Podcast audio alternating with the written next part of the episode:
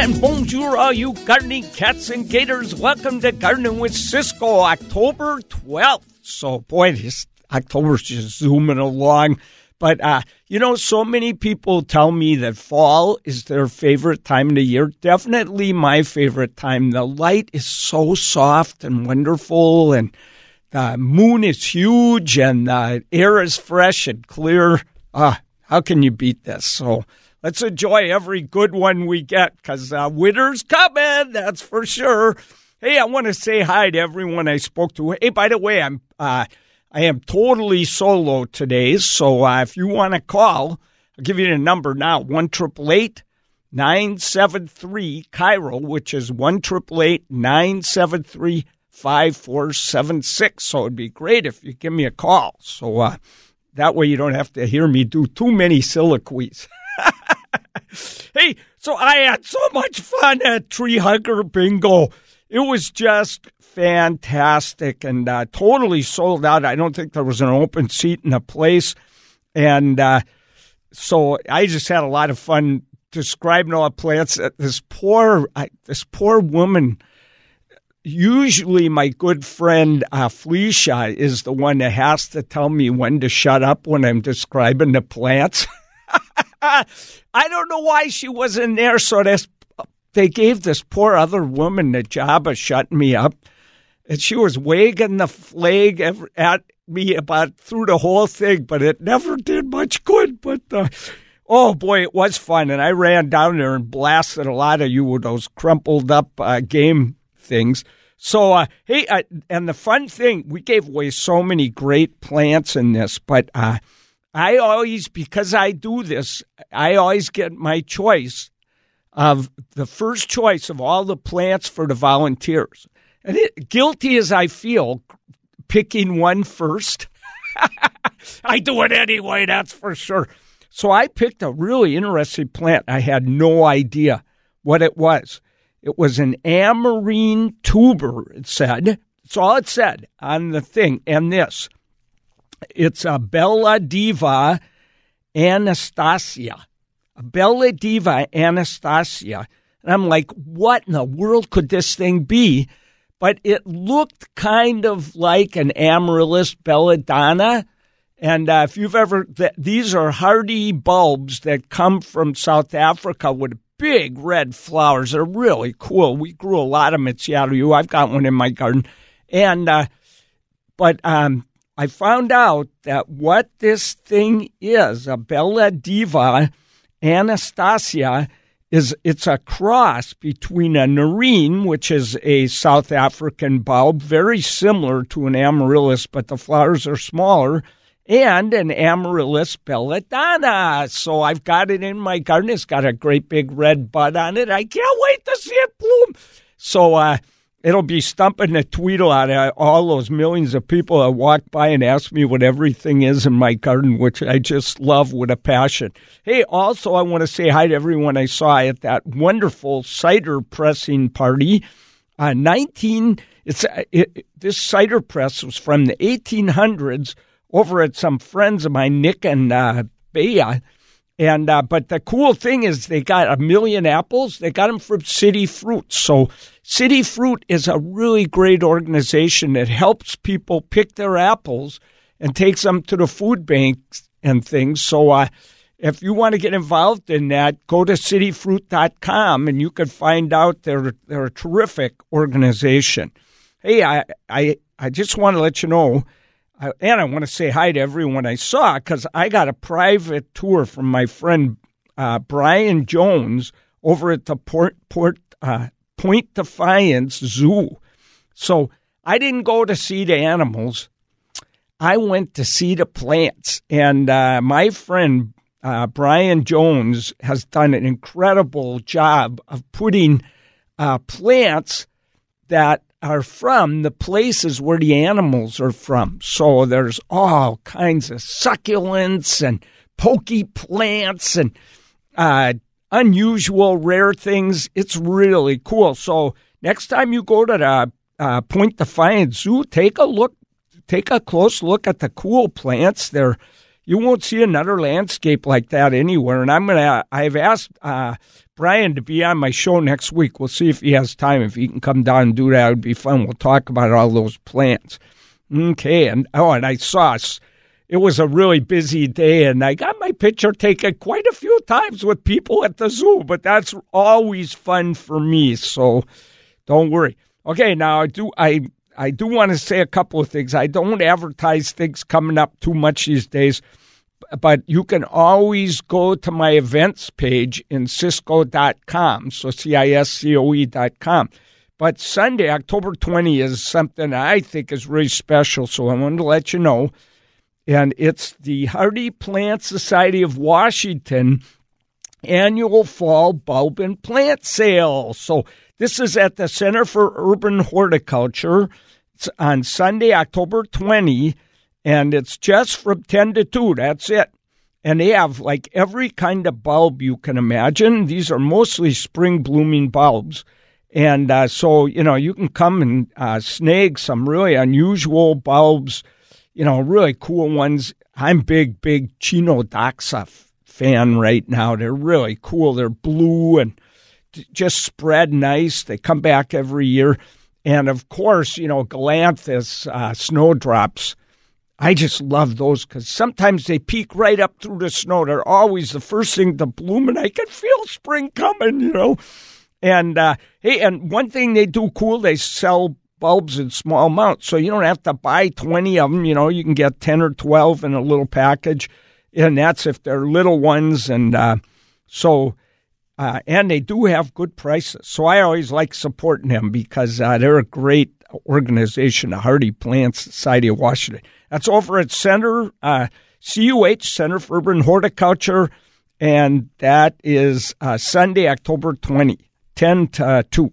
Okay. And, um, Hey, just want to remind you it's getting close. The October 20 Fall in Love with Gardening Workshop with Ciscoe Morris. Oh la la.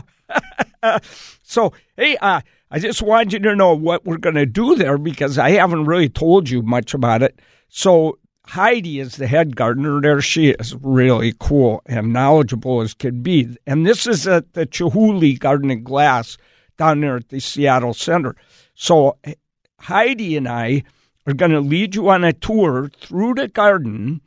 And uh, of course, it's full of all that spectacular Chihuly art. If you haven't ever seen it, you got to come and see it because it's spectacular. And uh, and then, uh, and why we go through the garden, I answer everybody's garden questions with Heidi, and then uh, I give a lot of my special little tips about, uh, you know, fall blooming plants, which are the coolest ones, and you'll see a ton of them in the garden. It's not just glass, it's full of great plants. And then um, we're going to do a big workshop on uh, how to plant fall, uh, spring blooming bulbs and which are the best ones. And uh, so I think it's going to be really a lot of fun. So I hope lots of you come, okay? And that is on October 20 and I think the doors open at like uh, nine fifteen. At nine thirty to ten thirty, we're going to do our big tour and workshop. Okay, listen, I hear the music. That means it's time for a break. Hey, I hope some of you give me a call, but I do have a lot of emails if I need them. 1 973 KIRO, 1 973 5476.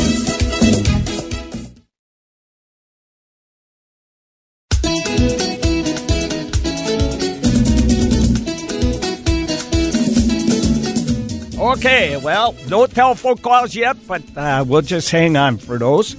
And uh, right now, oh, I did want to say one thing at the Chihuly Garden of Glass. I forgot to tell you the most important thing. I'm going to give away a Gardening with Ciscoe t shirt and a book. Only one of each, but some lucky person will win it. See, that is that's like the major thing. Okay. All right. Hey, I did get a lot of emails coming in, though, so I'm going to deal with that. So, uh, to start with, Gary wrote that uh, he's growing Swiss chard in his garden, and he's got a whole lot of it out there that he's hoping to eat through the winter time because it's very hardy. It can go through the winter really well. And he's like, uh, it's all full of these blotches kind of light colored blotches, and I want to know what it is and what to do about it. Well, those are leaf miners. So these are little teensy flies. They're really in the bee family. They're called sawflies. Called sawflies because their ovipositor or egg layer has little saw-like uh, things on it, and it actually saws into the to the leaf and lays her eggs inside the leaves. And when those little eggs hatch, some mighty nasty little critters work their way around eating it, and they'll lay more than one egg in each little blotch, too. So they, they work their way around. And so when you look at it, it's almost see through. If you open it up, you could see it. If the bugs are in there, you'll see the little larvae. They're little maggots working their way through. You're also going to see a lot of frass. That's a polite word for bug poop. You do not want to eat any of those little blotches. Oh la la, not at all.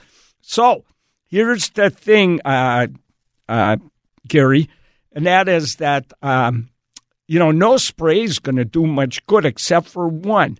Because once you, you know, if you spray, they're already inside there. And, and what do you want to spray on there anyway? It could be harmful to you. So, number one, the easiest way to get rid of these, but you got to plant your chard in a new spot next year, and that is to uh, use uh, row crop cover. So, this is a light, uh, like a polyester kind of a thing that lets air and light through, and you cover your plants, leaving it real loose. But you got to tuck all the ends under boards or something so the fly can't get underneath. Flies just can't get to the plants to lay their eggs. And chard doesn't need to be pollinized or anything, so you can leave that cover on all year round. And, uh, you know, so and you just open it up when you want to get some chard, and you, you'll get no leaf miner at all. But leaf miner, what they do is they uh, drop down to the ground, dig into the ground, and put their co- little cocoons in the ground. They look like a little chunk of rice or something. So, uh, you if you put it in the same place, you plant your chard in the same place, and you cover it with row crop cover. You have just uh, captured all those guys inside with the plant. So, and by the way, in case I didn't make that clear, with this uh, floating row cover, as we call it, you put it real loose on top because uh, it it's so light that the plants grow up and it just goes up with them. And so you got to leave a lot of uh, you know extra material in there for that to work. That works 100%. If you don't want to do that, there is something called BioNeem, and uh, has it, I believe. You can find it online, and it repels those leaf miners, but they they usually emerge in March. So you're going to have to spray that on that chard starting probably in early March and keep doing it. You know, you know, it'll tell you how many times you got to do it, but I think you're going to have to do it at least every other week for a while. So the row crop works the best if you're able to move where you grew the plants and all of that. So, okay. Hey, we got a caller. Paul, thanks so much for calling. How are you doing? I'm doing well, Ciscoe. How are you? Hey, fantastic. Thanks. Good. Good. So I have a well-established Japanese maple. It's about five feet tall, probably nine feet wide. It was planted. I would say the trunk is probably a foot and a half away from my house, so it's kind of a three three-sided plant. Yeah. And I'd like to move it out of there. Um, and I don't know if that's a safe thing to do. The other issue is right now it's easter. It's right up against the eastern side of my house, so it gets a fair amount of shade. And the place where I want to put it would be southern facing, um, up against a, a fence. Okay. So um this I, I assume this is one of those weeping Japanese maples where the I branches so, all yeah. kind of hang downward. Yes, that's yeah. right. Okay. So uh, the first thing is trying to move that is not going to be easy at all. How wide did you say the trunk is? It's it's probably it's five feet tall and probably eight feet wide. Okay, that's a pretty good. s- So yeah, All right, here's the problem. It's going to be really tough getting behind it with if you got a foot and a half. Boy, that's like no room at all. It might be worth it if Yeah. you have to do it, but uh, because you know, I don't think it's going to do any harm to your house or anything there. But No. if you, if uh-uh. if you had to do it, you could you might be able to dig it out, but it's going to be tough. You're it's going to take a long time of hard digging around that back side, and then you're going to want to give for every inch of the diameter of the trunk at ground level, mm-hmm. you want to give about mm-hmm. 10 inches of root ball. So if it's Okay. if it's six inches wide, you need a 60 inch root ball. You're obviously not going to get that on the back side, but you still might be able to pull this off. But here's the bad news: you do not want to take that and put it in front of that fence in full sun. It'll burn up. Okay. So find a Okay. find a spot, an east exposure or something like that for it. You know, it'll be delighted to move to a where it gets more room. Eventually, it will fill in on the other side. And I wouldn't I wouldn't even attempt this until uh, the winter when all the leaves have fallen off. Okay. Sure. Sounds Yeah. good. Well, thank you so much for the advice. Okay, and it just the last thing I'll tell you is it's it is so Yeah. tight with that foot and a half in the back. I tried to move one at my house and it didn't succeed. You know, and I was a little impatient. to say the least. Yeah, and I think I think rather than take a chance of hurting that plant, I I think I'll probably just leave it I think you made the right decision. Because it is really pretty. It's just in a Yeah. kind of an awkward spot. Yeah, But- you don't okay. want to lose that, Thanks but so much. okay, just keep pruning it every year. That way you can keep it away from your house. That'll help a lot. Okay, Yeah, Paul. thank you. Hey, thanks. Great question, by the way. All right. See you later. Okay, Alicia's going to be in here in a minute. Uh, keep you up to date on everything going on in our community, and then I'll be back on 97.3 KIRO FM.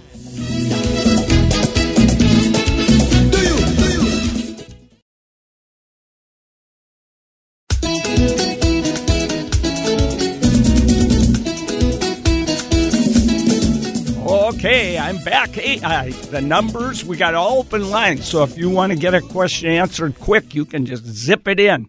It's 1 973 5476. So 1 973 KIRO. So, okay. Hey, but, uh, hey, I did want to add something about that email I got from Gary about uh, his uh, Swiss chard uh, leaf miner. And that is, if you've got that, it attacks beets too. And I like, I eat beet greens in my salad. That's the only part of a beet I like, but I like it in salads, but I, I hate beets. I do like beets for one reason. They fly really far. So if somebody stumps me in a garden talk, I can, you know, shoot one at them. but hey, I wanted to add, Gary, uh, when and all of you out there, if you've got this, which we've all got this on our chard and beets. So if you don't have it covered, you didn't cover it this year, and it's all full of those blotches. Pull those leaves off. Can't you? You can eat around those. That's fine, but um, pull those leaves off. Throw them in the yard waste. Send them out.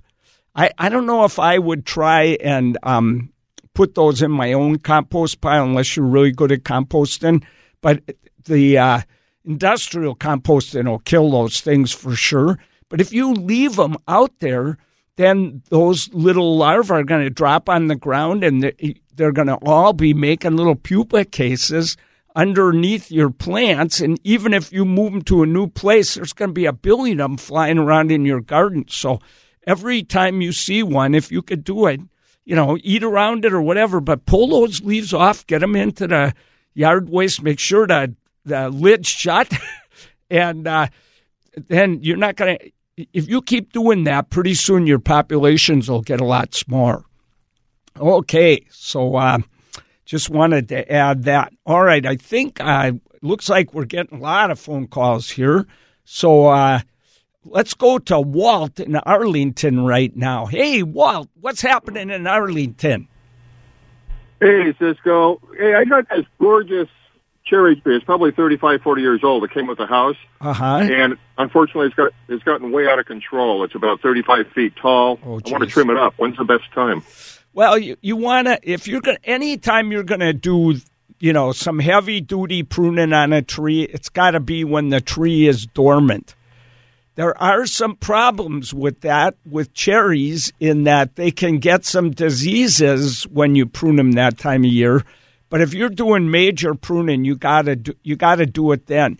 The the big problem is that cherry trees hate being lowered. So if you're going to lower it by a third or something, and you might have to. I mean, sometimes you just go, look, I can't live with this. It's shading the whole house. I'm not getting any cherries.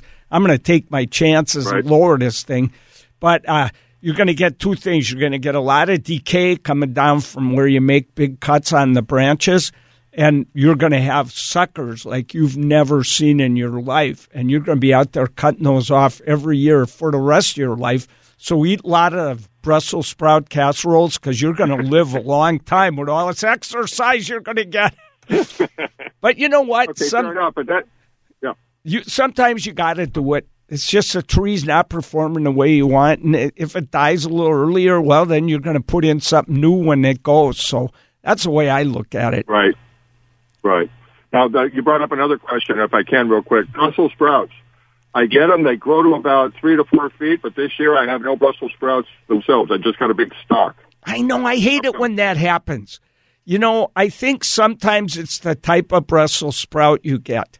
Now, you might have an overwintering Brussels sprout, and if it survives the winter, and you can always cover them a little row crop cover, you know, on cold nights or something. If it survives, it might, it might just produce sprouts in the spring, and you'll be eating them in spring oh. when everybody else is going, How'd you get those fresh Brussels sprouts? A lot of times, though, oh. all they do is bolt and send out seeds, and then you're done for.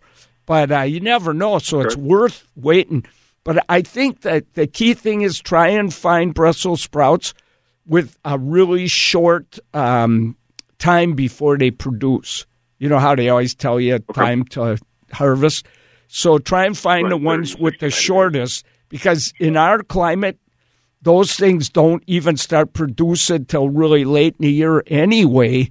And then your your chances of getting some nice sprouts are a lot better.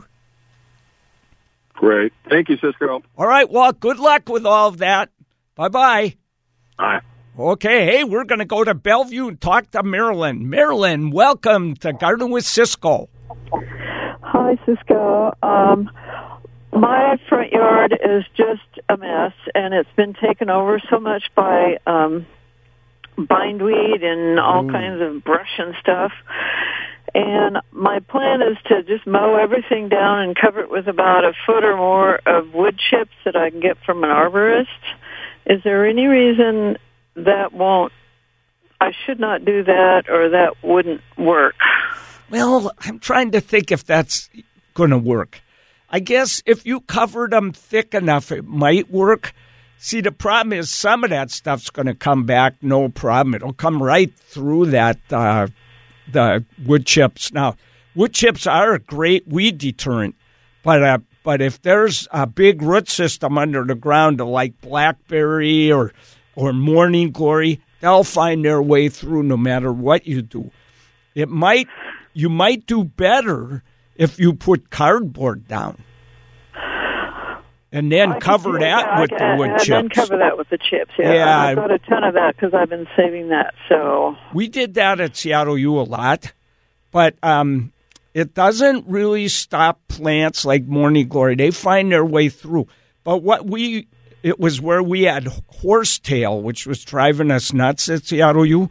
So we would put the cardboard, making sure you overlap a lot, you wet it down uh-huh. so so that uh, you know it kind of adheres to the ground a little more, and then you throw you know at least six inches of wood chips on there, and then what we would do is we would poke holes in it about you know six months later or something in spring, we'd plant right through the cardboard with something that grew really fast and uh, and would give us really great cover and shade the ground. So something like uh, cistus um, uh, rock rose is really good, and uh, there's some uh, great lonicera. Uh, those are um, uh, what do you call them? Uh, honeysuckles, shrubs. Oh, okay, it, honeysuckle, and what what else? and rock rock rose works real good.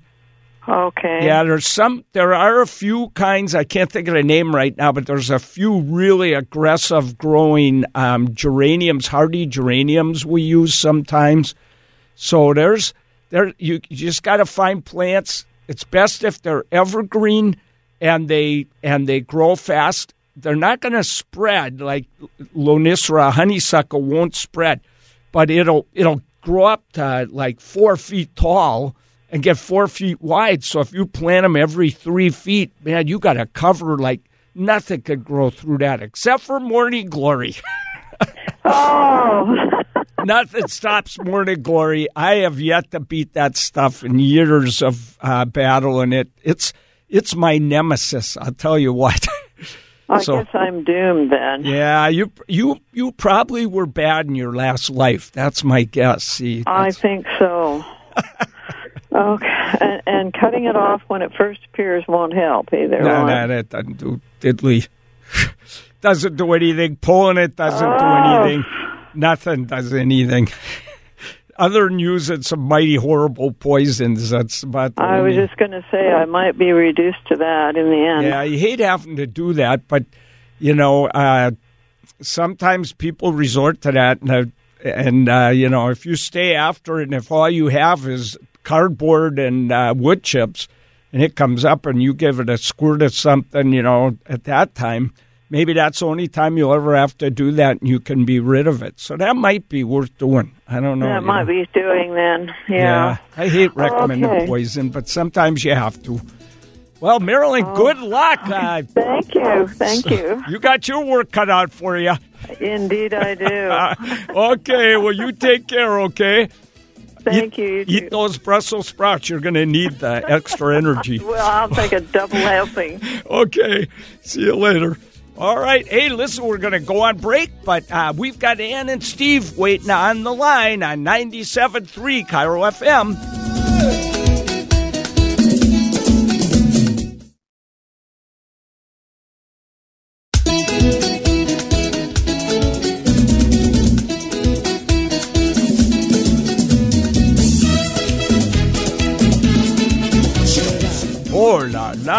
All right, so I, I get- we have Marilyn on the line right now. Hey, Marilyn, what's happening? Oh, uh, okay, okay, we got. All right, we got Ann from Whatcom County on the line. Hi, Ann. Oh, Ciscoe, it's impossible to get through to you. I've been dialing that one eight eight eight number since one since you went on air since twelve o'clock. Can't Well, get through. Nobody answered. Oh well, I'm Okay. glad you got through. Anyway, Well, I, I know you need to look into that because I started at noon at twelve o'clock when you came on. You know another plant from hell that no one should ever put down, and that's those single stem campanulas. Oh, those things. You know what I'm talking about. which which plant? It's a single stem campanula. They have little bells. Oh yeah, yeah, yeah. Canterbury bells. Oh yeah, those things. No, no, it's a ca- it's a That- single campanula. It has these little. Okay, campanula. Yeah, you know, there's a, a lot of campanulas that are they they seed around, and it isn't always very polite to Oh, say it's the least. terrible. You know, we put chips, we put plastic down. It was skinny plastic, thin plastic, and we put probably two feet of chips. And I wouldn't believe it. This spring they came through that. So there Holy you are. cats! yeah, yeah, yeah. Don't ever, don't any. They're the single ones. It's a single stem. They have little bells. But the reason I called, this was such an unusual summer, and I had beautiful uh, call uh, stalks. You know the double stocks. Ocala, I Cal Lily, no or double stocks. The, the, oh oh the- stocks. Okay, I yeah, got yeah, you. the, very- annual. The fragrant, yeah, yeah, the fragrant one. Yeah. And they have double flowers. Anyway, I started them myself, transplanted very healthy plants. I transplanted the one pot, healthy plants. Only four plants bloomed, and they did Huh. not bloom till probably the first of September. Oh, what a pain. The other pot, very healthy plants from the same, you know, my own starts, and uh, not one bloom. What- And also uh, cosmos. And a friend of mine, who's a great gardener also, tall cosmos. They're five and a half feet tall, and mine were the same. no blooms. They're blooming now.